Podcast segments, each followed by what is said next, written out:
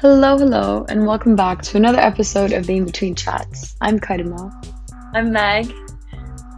And we're so excited to finally welcome you to another episode. We know that it's been a while and we've taken a little break from the collective, but we're finally back and we're so excited to share with you everything that we've been working on the past few weeks. As you might know, for the past few weeks, we've been focusing on the theme, the art of storytelling. And as part of this, we were so excited to sit down and talk to Sayna Fardaraghi, an award winning British Persian artist and filmmaker based in London. With short films such as Limerence, Waiting, and L'Observateur, Saina takes everyday instances and turns them into moments of pure potential. We were so honored to be able to sit down with her and talk about her creative process her upcoming work, and so much more. It's so intense that it's never. I know. um, so Sayna was just telling us that she's finished with recording Kindred, was it, or about? To- oh, so yeah, we're about to jump into it. Um, oh, okay. but yeah, it's been a bit of a I guess it's been a bit crazy because with film it's kind of like I don't know at some point things just go wrong. It's kind of like the classic deal with film. but we we've just kind of like gone into some financial like um setbacks. But it's cool because tonight I'm gonna be presenting to a festival and hopefully we get some grants. So I'm gonna do my best to charm them and we'll see what happens. so what is Kindred then? Could you tell me? Um so Kindred, it's like a coming of age horror. Um, so you know, me and Julian who wrote it, we came up with the idea because we just we were basically having a conversation about just growing up and he's graduating well at the at the time he was graduating high school and for me I was graduating uni and we're both in that like weird transitional stage where you're like okay this is like the next point of adulthood for me and we are just like oh there's actually no films like out there that are actually scary and show the truth of you know growing up is actually fucking terrifying. Um, so we were like okay why don't we just write something about it? So kindred is basically about that and it follows like a 17 year old girl and she's like i love my childhood. But actually you know she can't avoid her future and it manifests in some creepy weird stuff I don't want to reveal too much. Obviously, I want to keep yeah, it a bit of a surprise. But um, I can just say it's very much like Ladybird meets Black Swan, but like a very tight relationship with the mother, which is like the spice added back into it. I honestly, I really like, I'm loving like the blending of genres because when I think about it, like being 17, 16, 17, like that was actually such a, that was probably the darkest time in my life. Like being a teenager is fucking hard. Like I'm a lot happier now, so I really I like the fact that you're kind of bringing the darker elements out of it.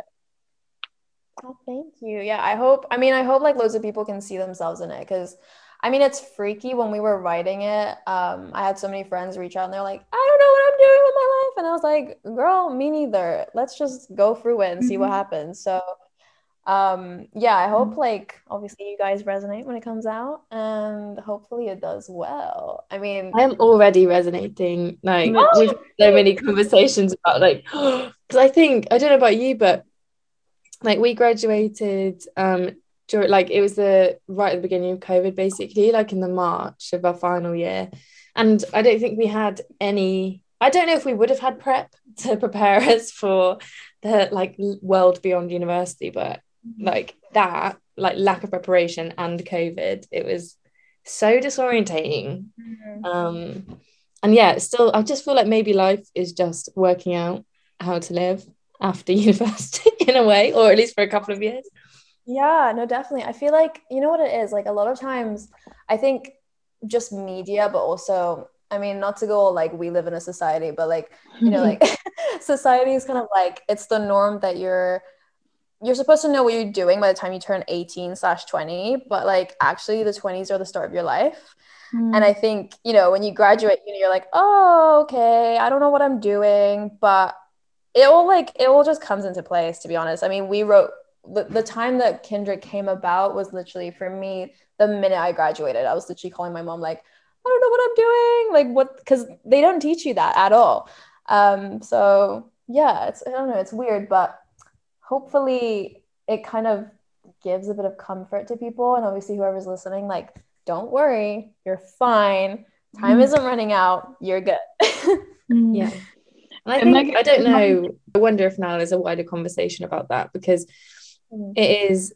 I think probably in most, if not all, of our conversations in between chats, like this, like feeling of the way that your 20s is laid out to you has come up. Like in one of them, they called our 20s like the ghetto years or whatever and then like after that is like when you start to live and I just oh it was that was hilarious but also yeah, these girls were like, yeah, you know what, 20s, we're just going to be like finding our way. And our 30s is our time when we can start to like crystallize everything. But um, yeah, I love that it's like a, ho- a horror film as well. Because it is like, it's so disorientating. And I like that about the stuff that you do because, um, you know, I, I was I was rewatching um oh gosh, I can't really pronounce things in French, but I love it. No, go oh god, I need, I need, I need. So I'm going red now. I'm getting myself in a fluster. Observatory. yes, no, I love it. You gotta girl.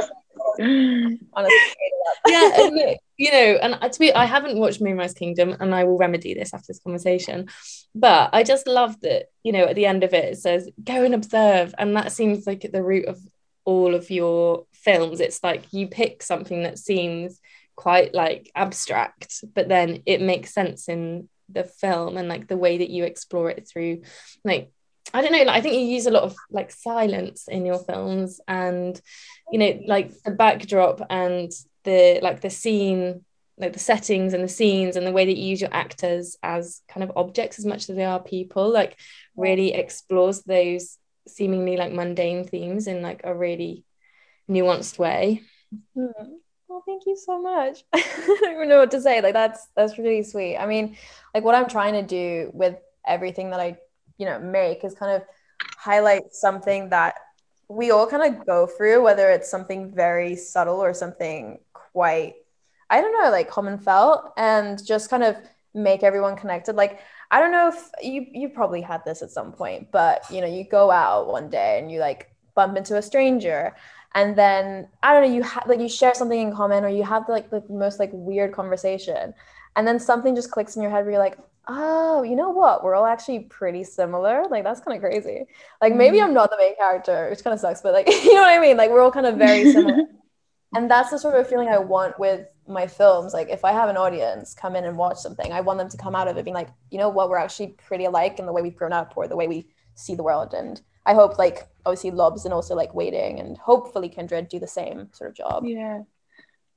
I, I was thinking was about that when um watching waiting i think that mm. it really felt like you know when you're just like walking like your headphones in just daydreaming about like i don't know just random things like interactions with like someone you want to shag or something um like those conversations that you have it feels like that like those secret worlds that you retreat into when you're building something fictional in your head mm. but i like that it was like drawn into something that was really palpable yeah. um, in the film um, for me, like I don't know if it's intentional or anything, but like with with the short films that you've released, like every time I would watch one, the kind of like not overarching theme, but the one thing that I would kind of feel was that you'd pick like like Mike said, you know, these very abstract things, whether it's like waiting or limerence or just the simple act of people watching.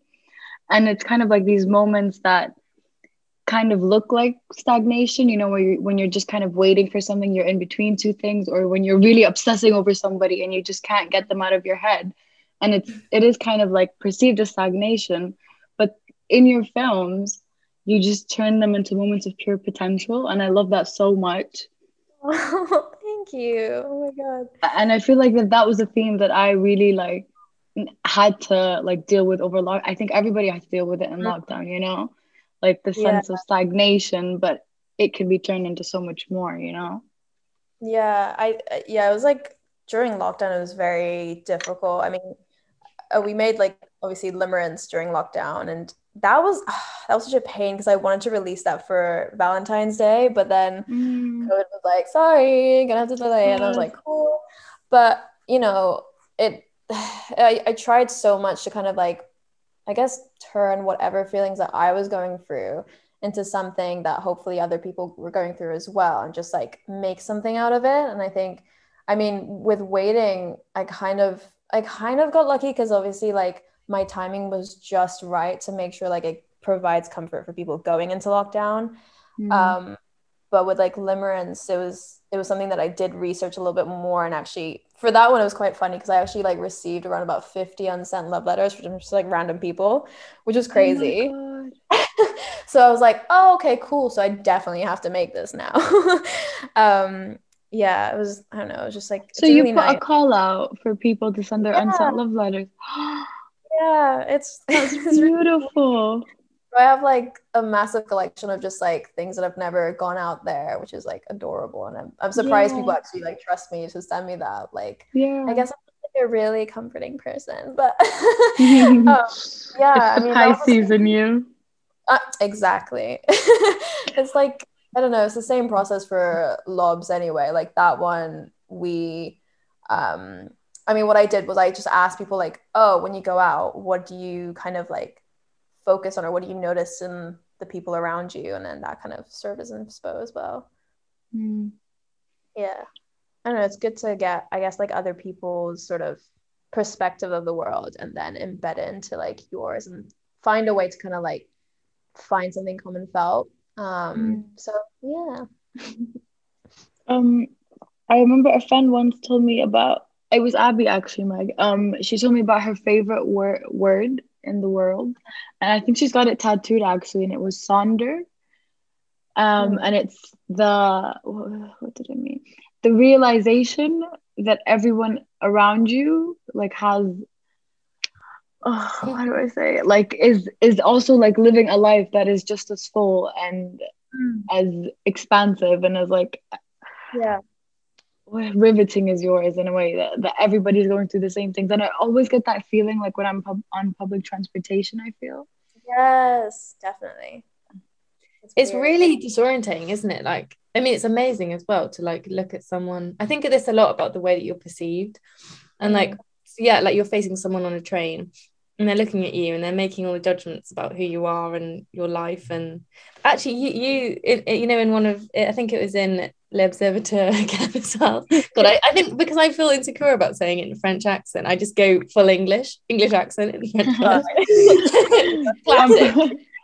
Um, like that's what I really liked. One of my favorite parts of that was um when like the narrator was judging the the music taste of the people based on their clothes and their like Yeah. um their personas and that they that she saw. Um and it, yeah it's amazing like the stories that we invent for people and and how accurate they could be as well and like how much those things do tell us about person um and also how they don't tell us anything at all Yeah, it's- it's kind of you know what's crazy like when you actually eventually like speak to someone. So you know like let's say you're like in a classroom and you like just start the class and then you obviously like have people there and you kind of just always like exchange glances and then eventually you get to that point where you kind of reflect when you first meet. It's so jarring when like you hear what they thought of you or what they perceived of you. You're like, what the hell? Like, is that what I give off? it's mm. it's really weird. It's like, oh, okay, what I do is actually reflected back to me as well. I find that crazy. yeah no i don't like the fact that other people perceive me differently than how i perceive myself it drives me crazy sometimes yeah it's really weird isn't it and yeah when I was in London recently, like I found, you know, I'd be walking around and I got used to how anonymous you are in London. But then sometimes someone would actually look at you in the face and it would feel so, oh, like I'd hate it. Like it would like send a shiver down my spine. I'm like, don't perceive me. Unless I was feeling completely feeling myself that day and like, yeah you know, yeah "Mm, everyone look at me. i am the main character Love that. Yeah, no, that is like I don't know what it is actually. I think that happens a lot in London as well, which is it's weird because you expect that to be like kind of chill in like a big city, but you do have a lot of people staring you down. You're like, okay, hey, how you doing? nice to meet you. No, I have a I've had a couple weird moments in London actually. I think when was it? Oh, it was like near um the BFI. I don't know if you guys went or like go into but um basically I was like stood outside for I don't know what screening it was, but I had someone just like staring at me and I was like, girl, what is going on? and they were like, hey, yeah, like I follow you on Twitter. I'm like, oh, okay, hey. Twitter famous. it's weird. It's so weird. It's crazy. No, I you know what it is? I find like I mean, I, I I don't see myself as someone like big anyway, but the concept of like fame is so terrifying to me. I don't know how like famous people or like actors or anything do that. Because imagine having that like your entire life. I no, no, thank you. You're just always, always, always being perceived and judged. It's I had weird. that recently, not me, not me individually, but my boyfriend's friends mm. are like quite big in like the mountain biking um sphere and I met them for the first time but I had this like complete weird out of body experience where like I hmm. felt like I knew them already because I followed them on Instagram which is such a stupid thing to do. um and then like I met them and like you know they were just like a normal person but I was like but I know like what shoes you put on this morning and like or that you got this new package in the post like three hours ago. And it's like social media is so odd for like constructing these alternate realities for people yeah definitely. It's weird. I mean what is that word like parasocial relationships where you're like mm-hmm. I I know you but I don't. Mm-hmm. and it's it's very odd. I mean like I think being incredibly online and obviously having you know the ability to share everything online it's great but also kind of creates this like weird i don't know like not a barrier but you know what i mean? It's just like it's strange. Um yeah no i've had that as well to be honest. Like i i would meet someone i'm like i i follow you on ig i know you. It is odd. So odd. With the collective at the moment like we're to start it's a bit of a change of um change of direction but we're starting to structure it really differently now. Like we're to be doing like a theme for a couple of months or maybe a month like however long the theme demands. And our first theme is the art of storytelling. So i would love if you'd be able to you must get this so much but like you know what is your trajectory from like you have an idea and like you decide to run with that idea? Then like what is your process then where you like maybe write a script and then find um, actors and then start filming? Like what what is your process? Um for me i think i mean i kind of work backwards which it's not really like traditional but it's because I, I personally i don't think i can write scripts very well and i'm more of a visual person. So for me it's kind of like okay i have an idea or i have like a vision like like a visual in my head. And normally that comes from like either like a magazine or a film that I've already watched and there's this like one particular shot that I love. And I start kind of collecting more potential imagery pieces um, and see how they kind of relate and then fit it into that particular like genre or the idea and then I start to kind of like mesh a storyline to it that makes sense and like elevates the visuals because to me I mean, what I love is obviously like fashion film and things that are much more visual forwards than narrative. So it's just kind of like the norm for me. And it's the first kind of line of communication with the audience. So finding a way to elevate whatever the visual is, whether that's through writing or if it's through music, I add that to it and then slowly outreach to like actors and then obviously shoot it and bring it to life.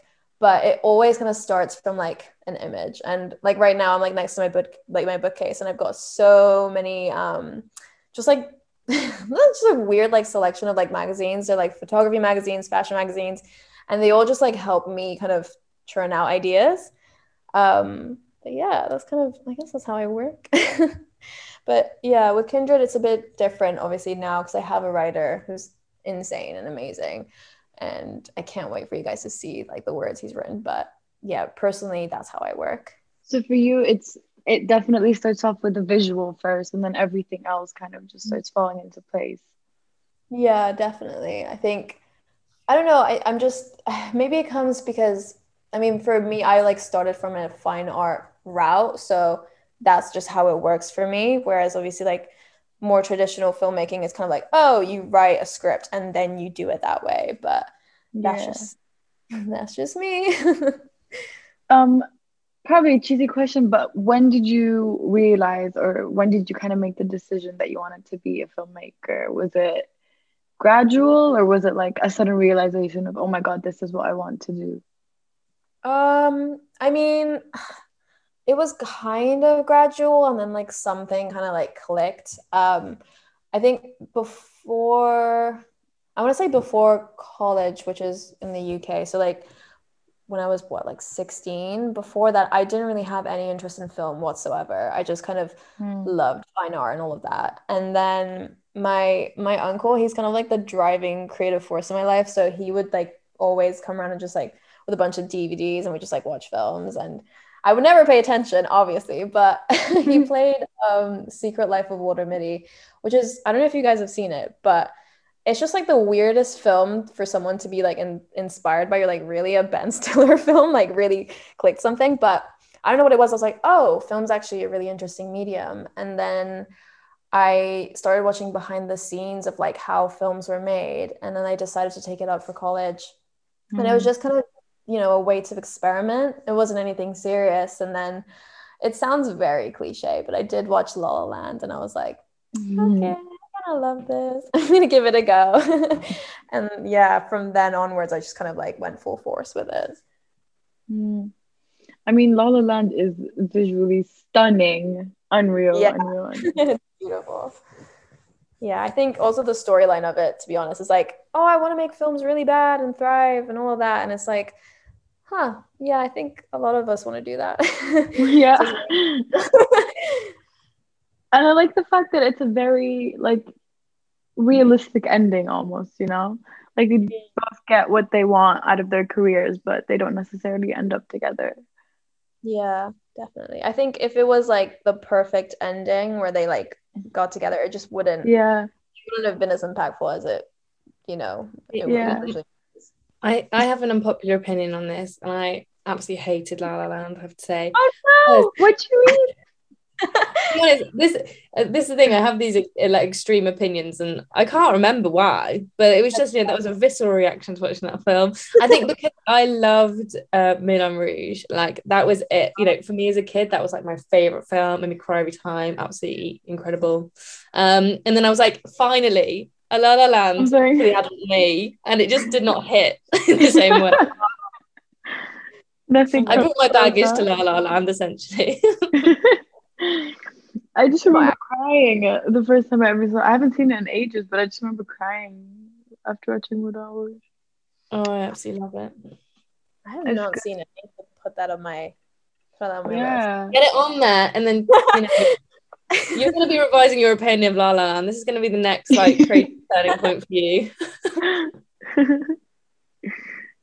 yeah, no, I need to see that. I mean, you know what's funny is actually like when I don't know, as like a okay, somewhat film student slash filmmaker. It's like I have not seen enough films. You know, like the classics where everyone's like raving about. I just literally haven't seen it. And it's just it's bad. I need to kind of get on that because I just like watch a lot of fashion films, are just like I don't know, like mini films and not enough actual classics. You know, I actually watched like The Shining probably like two years ago, which is like shocking. See, I'm the same though. Classics, I haven't really watched that much, but mm-hmm. I don't think that's that bad. I mean, yeah, well, hmm, is that saying they're classics for a reason? But you know, we live in a time where there's so many amazing films, and like, yeah, it's probably good to like have a grounding in them, but.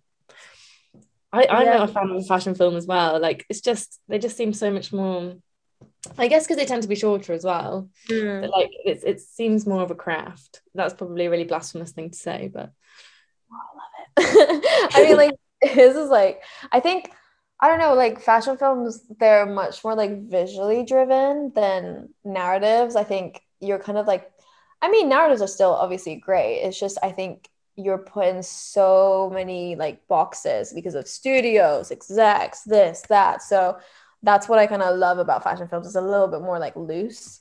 Um, but it is funny when you're in a film school and someone's like, "Oh, have you watched this?" No, and they're like, "What's wrong with you?" I kind of I went to though. art school for one year, and I, I know those people who are like, and I think it was like music. It's like, oh my god, you don't listen to Johnny Cash. Oh my god. All those boys who are just like, oh my god. Another one of these basic girls. Never heard of it. Don't know what that is. Sorry. My bad. Um, not as bad as a I'm not like other girls girl. I do actually Mm. have a confession to make.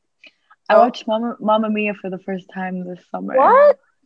Yeah. The first time. I don't know how, but I missed out, guys. I missed out on a lot of pop culture as a kid. I really don't know, like, like all the times when people, like everybody my age, was like introduced to these things. I just missed it. I don't know what happened. I just missed the memo, missed the train, passed me Well, by. I'm- I'm really glad that you have now obviously, you know, been subjected to absolute euphoria of Mamma It is beautiful. It is stunning. I get it. I 100% get it now. Yeah. It's just joy, isn't it? I think we need more films like, like Paddington. Ba- you know, actually, Paddington Two is my You keep favorite. talking film about Paddington. time. It's because it's the best film ever. I, I, yeah, I endorse this. Keep going. It's, it's just because I think Paddington One. Sorry, this is like this is so bad. We have to cut this out of the podcast. But like Paddington One, okay. So Paddington meets like I don't know. He meets the family. They're kind of toxic. You know, they're not great. But then you know, someone gives him a chance in the family, and then you know, in the end, he is he fits in, and like everyone loves him. But then Paddington Two, everyone just loves him from the offset, and there's just so much love, and there's no Yeah. negativity apart from the person who's trying to kill him. But you know. yeah, no, I, I'm not even kidding. I cried so much in Paddington 2. I don't know what it is. I love him, adore him. Like, uh didn't he? Okay, what is it? Citizen Kane? I think they're like they're kind of like beefing because like they're both like 99 or like 100% on Rotten Tomatoes, and I think beat it, and then beat it. Yeah, a word. Beat it, and then I think Citizen Kane went back on top, which is like ridiculous. So, any Rotten Tomatoes listening, please. There's a guy on Twitter who keeps um like photoshopping Paddington Bear into like every I saw that. like classic Yeah. shot of every film. I've It's seen- hilarious. Like day him doing his hard stare. I, I was in a cafe with my friend in Hackney like last year or something, and Ben Whishaw was there, the voice of Paddington Bear. And I couldn't, I was so like in a fluster, and I was like, oh my god, Bella, it's it's it's I couldn't remember his name. It's Paddington Bear. I was doing a sketch at the time, and I was and I was looking back the other day in my sketchbook, and it's like, I met Paddington Bear. oh, that's so sweet. Did you go to him? no, he didn't. Just looked at No. him. and was like, I'm not gonna be one of those, you know. I just, I'm gonna let him live. I'm gonna let him have his coffee in peace. Yeah, yeah, yeah. I get it. Because you know, I am grown up enough to know he's not actually Paddington Bear. And if Paddington Bear was there, I wouldn't have any problem just going over and saying hello, Paddington Bear. Good day. a marmalade Good day. Uh, Love that. That is so sweet. Perhaps Yeah. under the influence of mushrooms, man. Hello, Paddington Bear. Mm, dear, oh that dear. Sorry. what I did want to ask you actually, um, that you know, obviously that you you sorry, what am I saying? That's all that Paddington talk. I'm a bit. um, yeah, that you make films in both French and English, and Mm. as someone who is sadly monolinguistic, um, I find it so interesting how like different languages tell stories in different ways. I think one a big example of that recently has been Squid Game, hasn't it? With all the criticism of the dubbing, that it's just lose, it's lost all its nuance and kind of greatness through the dubbing. But um, like, how do you choose which language to use in your filmmaking, and what do the different languages offer for you?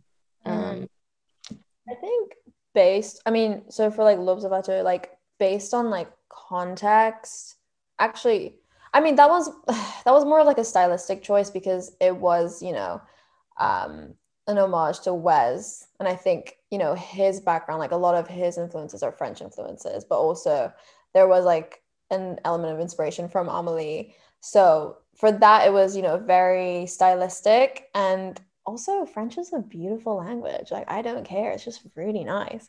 I mm. try and I try and learn it, but it literally goes in one ear and then out the other. But I can do like a pretty good like French accent, which I will not subject you guys to. But Please my do. other, Please like, do. Uh, but my next film, I used to say Letters from Greece. Like it was a, it was like a very like small, like a very small video. but I don't know. I find like um different languages obviously like so beautiful, and I would like to explore more of it in the future. But yeah, I think I don't know. Lobs was probably like the only one. Well, will be the only one for the time being, unless I do like a fashion film that's like based somewhere else, which by default I would want to explore the language there.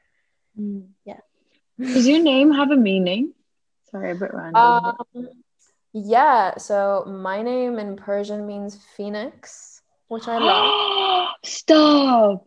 Yeah. So That's when I was watching Harry Potter, I was like, "That's me right there." No. book number book number four is all about me. Is it four? No, it's not. Literally, like I have like triple Aries as well in me, so I feel like that's kind of like an homage. Yeah, li- oh literally. Oh, Okay, okay, okay. free, you know. That's crazy. I really like. I think especially with like now that autumn is upon us and like all the leaves are just like red and orange. And Meg was telling me how autumn is seen as like wild woman season because it's like the season of like great transformation and just this very fiery energy. I can't get this image of like a phoenix out of my head. That's that's a really pretty name.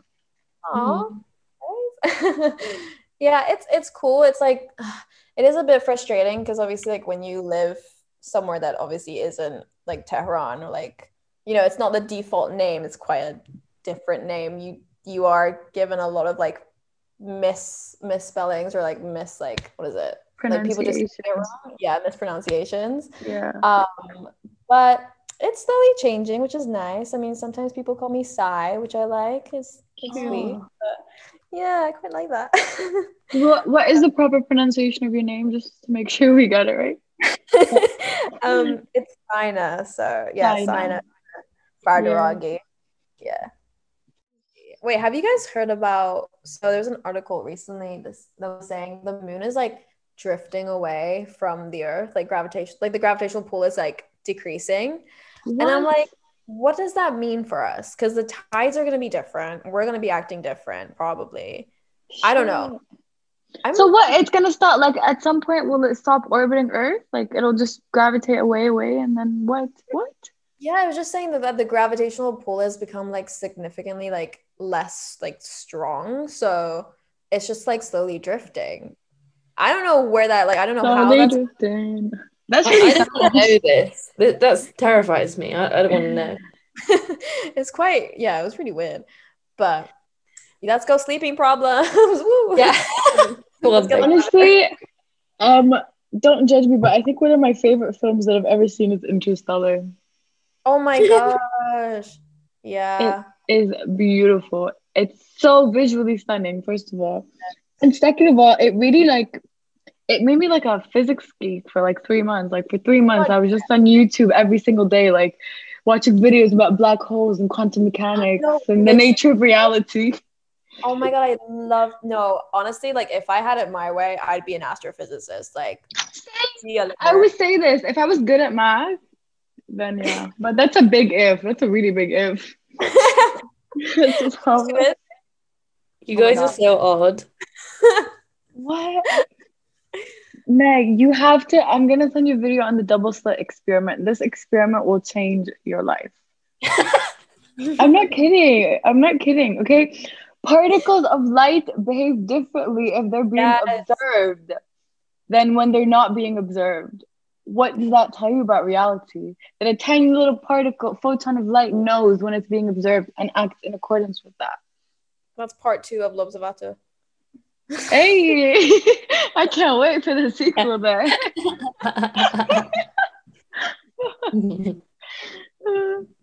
I love it, love it. Get Christopher Nolan on the on the screenplay, maybe. Oh my god. He's literally like an insane person. I don't know how he comes up with half the shit he comes up with. Like Yeah, you know yeah. his his wait, not his cousin, his brother's an assassin. Did you know that? His bro- I thought his brother wrote screenplays. I think he has two brothers, or maybe it's a cousin. I don't know, but one of his like relatives is an assassin, and I'm like, What? Like for for an agency or like just like yeah. How is this common knowledge? yeah. That I can't tell you because this thing is being recorded and I don't know who might be listening. what are your sources, Sayna? Tell us. I can't tell you. I have. Oh, what's that red dot over there? Hmm. It just disappears. I really hope I'm not making that up. I don't think so. I might be a Pisces, but I don't. I don't think I make stuff up that much. No, I think oh, bye. look into that, but I think it's pretty true. I don't know, but he's an insane person. I don't know. I don't know how he comes up with this. It's yeah, no, like I like that he's always exploring like the idea of time. Like that's a central theme. I think that's yeah, like there's just so much you can do with it. If I was a filmmaker, I'd probably yeah, maybe time. We'll see. Yes, I don't know. Wait, what's your favorite directors actually? Oof, I am really I couldn't couldn't tell you. Like I'm not really very like film savvy as I like to be, to be honest. But maybe you could tell us. Ooh, that was I like that. That was really that was a nice transition. Um, for uh, damn it. Okay. Uh, I think Wong Kar Wai is like a current fave. Um, because that man knows how to write. Like, I don't know. Like, he's just he's not down bad. He just writes like the most beautiful like limerence you know what I mean, like romantic stuff, and I absolutely adore that. I think it's beautiful. Mm. Um, but also like I'm obsessed with Yorgos at the moment. Like that man is. I don't. Directors are kind of fucked up. I don't know. They're very weird people, and I kind of love that. so yeah, actually, Yorgos is a massive. By by Yorgos, by the way, I mean like Yorgos Lanthimos um he's like a massive inspiration for kindred at the moment um really? Yeah i want i don't want this film to be like you know like the classic like jump scare horror i want it to be like kind of like weird where you're like what was that like that's kind of that's kind of Yeah. odd Like a So- psychological horror. I I love those so much more than the than the jump scares, like the cheap jump scares. This like these types of things that really just get under your skin and stay there. I love that. yeah exactly also i mean like black swan vibes you know Yeah. Sorry, what? Black swan sort of vibes like yeah. Oh, I like Black Swan. I watched it a while ago, but I really liked it. Yeah, that freaked me the fuck out. But I, I also really, I really liked Midsommar because of the fact that everything is so pretty and so visually aesthetic, Yes. and everything is so bright. Like everything happens during daylight. So the fact that they're able to creep you out so much when you have all these beautiful colors and these like a skill in the writing. Mm. Yeah, definitely. I think that juxtaposition is like so sick. I think they Mm. wanted to use, you know, so, you know the widescreen bars, they're always black. They wanted to actually use white, but I think they couldn't. Really? Mm. Yeah, they couldn't like get it done with obviously like theaters, but yeah, it's a yeah. beautiful, like stunning cinematography sort of like film and yeah, I Mm. like the little effects as well when they were like high. it was really cool. Yeah, yeah, yeah. Have you seen Children of Men? I have not, no. Watch it. It's I think one of my favorite films ever. It's really, really good. I will put that on my Is it a horror? Uh not a horror, more like post not post-apocalyptic, but like Ooh. capitalism is kind of falling, world is ending, they gotta find shelter, that type of thing. It's really Oh. good. I like it. And it's with like the director is uh he's Mexican and he's very pro Palestine. That's what I remember about Oh, him, but I can't oh. remember his name. Yes, yes. on.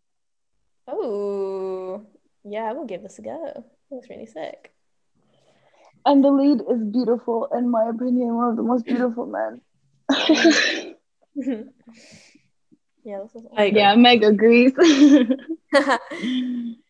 What do you think is the most like important part of the filmmaking process for you? Like, you know, we were talking before about, well, like when you said about uh, Midsommar actually, and like the sides of the, what was it? What do you say? Like it being white rather than black. Like it seems like such a subtle thing, but it probably would change like the whole atmosphere of the film. Like, yeah. like maybe like what is like the thing that maybe normal people like us would think is quite insignificant in the film process, but which is actually really um fundamental to the way that we like perceive a film.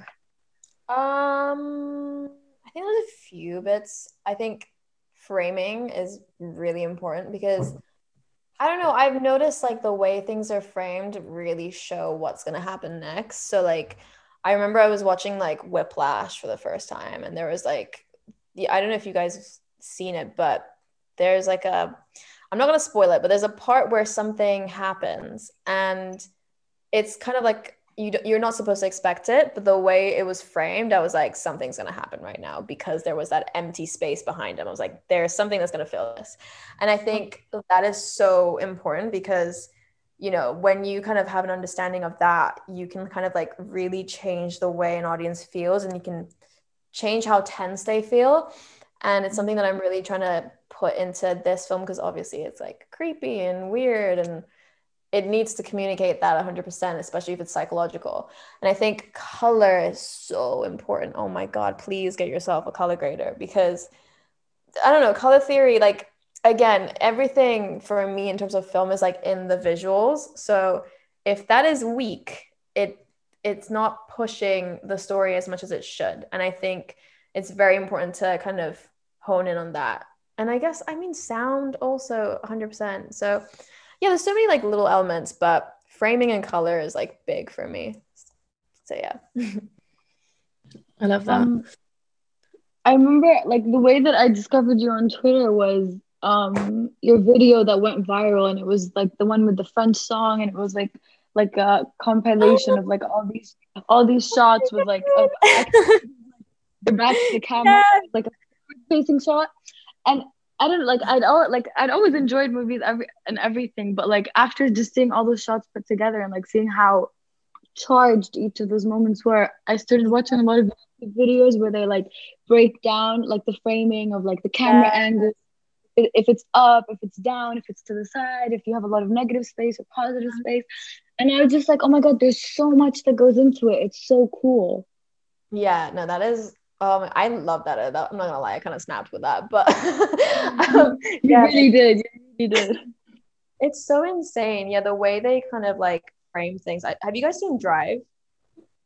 No. oh, that like that one's a really there's a really good um breakdown of like the scenes in there because the cinematographer literally said, okay, okay, like we are gonna position this here, so you're looking in that portion of the screen, but actually you're ignoring something that is about to happen next. And it's just like so cool. And mm. you know, I'm gonna just like mention a really crazy story that's not related to this, but the video you mentioned. So my roommate is actually my roommate because of that video. Her brother saw the video and then showed it to her and she was like, Oh, that's sick. And then she followed me. And then fast forward like two years later, I was like, oh, I'm looking for like a roommate. And she was like, hey, I'm, I'm moving in. it's just so weird. Yeah, she's talk about like, serendipity. That's so cool. Right? Film start, you know, film is about film and the friends we made along the way. So put that in your bio. yeah. mm. Oh, that has serendipitous, as they say. Mm. So yeah. what like like what is in the pipeline after this next release, do you think, for you? Oh like what God. would you like to do? I I mean I want to do more fashion films and I want to like get into music videos and stuff like that. So knock on mm. wood, manifesting. Um, but in terms of like narrative, honestly, I was speaking to Julian about this because he's, you know, we're doing Kindred together and we're just so in love with this narrative. We literally both don't know what we're gonna do next. Mm. Uh, so, I mean, we'll see what comes up in, in terms of like themes in our lives and everything like that. But fashion films are the way. Um, mm. I actually wrapped my first one and it should be coming out in a few months. So, actually, not a few months, weeks. So, yeah, look out for that. Um, I sound really ignorant right now, but what exactly is a fashion film? it's so, I mean, like the lines between fashion and film have become like kind of like advertising has become so like blurred at the moment which is which is what i love i think they're mm-hmm. investing in film so much more so it's essentially like a three to four minute film that's just so visually forward and like so poetic um mm-hmm. and it just it's made to promote obviously like the art and like the whole work behind you know the collection or whatever um yeah. and yeah so like it's become a lot more prominent and there are so many good fashion films out there that I absolutely adore.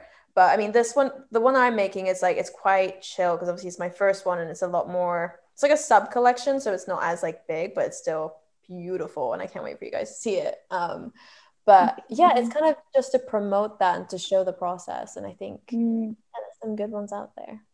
mm, and to put you in the headspace. Okay, I'm definitely gonna check some out. Please do. They're really good. Really, really good.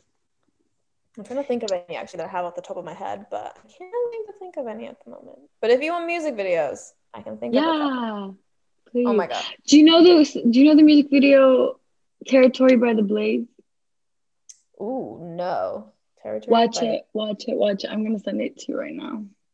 It's so good. Like it's, ugh, it really just hits you in the gut. That's the best way I can describe it. Ooh, I would like that. Yeah. I think But yeah, tell me your recommendations, please. Um they change from time to time. I think I was actually so weird. I was talking about this this morning. Um so my favorite one, I think because it okay, there's two different ways. I like one that's obviously like really beautiful and obviously one that's like just batshit crazy. So the batshit one is My High by Disclosure. It's just oh, I'm not Insane. So yeah, if you watch it, it's like I mean, I can imagine because the song is quite like. Yeah, no, it's very like obviously like house music, like do do do do do. But that was like a terrible like disclosure. Watch your back. Um, it's very like I don't know. It's just like a storyline sort of video, and it's about this guy who's like gone to hospital, and it's just he's so badly taken care of, and the weirdest shit happens, and it's just it's great. Give it a watch. You will love it. I'll like put it in the chat. And then the Mhm. other one is Christian Leave. Um, oh my god, what's 10 steps? And it's I mean the song itself is really like sweet because it's about growing up again and having like 60 dreams in your head and don't know which one you want to take and you want to make your parents Mm. proud, yada yada yada. But it's shot in the most beautiful way and it's it's a snorri cam, which is basically a camera strapped to your like chest and it faces Mm. you. So like the entire thing is like filming him. Yes, exactly. Yeah, I like that Exactly movement. like I love it. I love and it it's so cute. So yeah, I will link you guys that now because I love it. One Yeah. final recommendation. Um, do you know the music video "Crumb" by Locket, or is it Locket by Crumb? I'm not sure. Yeah, it's isn't it with like a fisheye lens or something? Yeah, yeah, and Yeah. they're just moving around. Honestly, Yeah, I don't know how they make something like that. It's so cool. It's so trippy. I love yeah, honestly, I love fish eyes. And I love there's one so I worked with this he's a fashion photographer and director and he's oh my god, love him. He's my new inspiration. Um so his name's Aidan Zamiri and he did this one music video and it, the song was about I think it was like something about like something in your mouth. I think it was like kissing people or like talking to people. And what he did was he shoved a, like a 360 camera in his mouth. So it's shot from his mouth, which is like really weird. What? The framing of it is like you can literally see his teeth and like through his mouth you can see like people talking to him and he's going to a concert. It's so weird, but I love it. Weird. Yeah, it's really sick. We'll I feel like I've got to see this because Meg, I feel like you love that. I can't even imagine it. it's weird, but yeah, actually you should give that a watch too. But the other two are much better. Thank you for all your lovely recommendations. I'm excited to check it out. And I think we're set for everything. Honestly, thank you so much for giving us the time. I know it took a lot to like make it happen. We kept having to reschedule, but I'm so glad we got to do it in the end. me I'm so too. glad I could have it. Honestly, you guys are like, oh, it's such a joy. oh no, back. we're so glad. We're so glad we could put you at ease. Yeah, and it was such a pleasure, and it just it feels like a nice little everyday chat. You know, nice little Yeah. chat with a with a pal. It's so lush for us as well because we get to be like, "Hi, we're the collective. Can we just chat to you because you're amazing?" And like, Aw. hopefully, because our our hope is to do like in person events in the future, and like, really hope we'll be able to see you at one of them or just whenever um in the future as well. It'd be really cool to meet. real- Yeah, there's big things to come. So is this See, I'm so smart. I'm about to lead this into a really good segue. So, is this going to be available like on Apple Music or like Spotify or something? you know it, girl. Find us on Spotify, Apple Podcast, and Anchor. Oh my god, I love that. Sponsored by nobody, but if anybody wants to sponsor us, please have make it happen. Manifest it. Manifest it. Exactly. Speak it into existence. Maybe if I chat more about Paddington Bear, they might.